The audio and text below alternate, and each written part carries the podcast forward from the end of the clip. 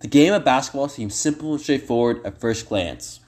People will often say that the point of basketball is just to score more points than the opponent. In this way, the average Joe will say that the offensive skills are much more important necessary than the defensive skills in order to win game more games. In reality, this is far from the truth. The game of basketball is highly complex and multivariable.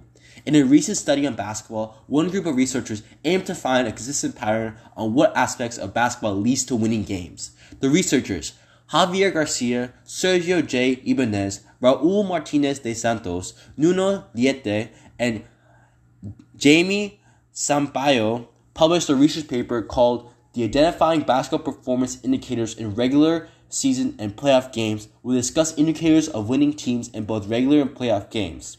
They used a sample size of the 27 to 28 season of the Association Asociación de Clubs de Baloncesto, the ACB, the Spanish Professional Basketball League. A total of 323 games were used in the study, 306 of which were from the regular season, and the other 17 were playoff games. The study used a multitude of game stats such as free throws, two and three point field goals, both successful and unsuccessful, offensive rebounds, defensive rebounds, assists, steals, turnovers, received and committed fouls, and blocks received and committed. To centralize all the statistical data from each game, all values were normalized to 100 ball possessions.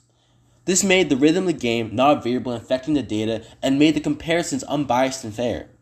Ball possessions were calculated by using the ball possession equation, where you account for attempted field goals, offensive rebounds, turnovers, and attempted free throws. This equation gives a number between 0 to 1, where the closer to 1 uh, the team is, means that they have the ball more often than not. Now that we understand how these researchers collected the data, we will talk about how these statisticians use these numbers to create statistical inferences and claims.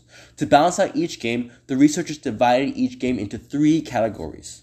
Balanced, where the score difference falls is equal to or below 12 points. Unbalanced, where the score lies between 13 to 28 points. And very unbalanced, where the score difference is 28 plus. The researchers use this division of games to distinguish between unfair and fair matches. This means that games that games where teams are blown out are not counted towards the study compared to closer games. These researchers ultimately found two unique trends for both the regular season and playoff series.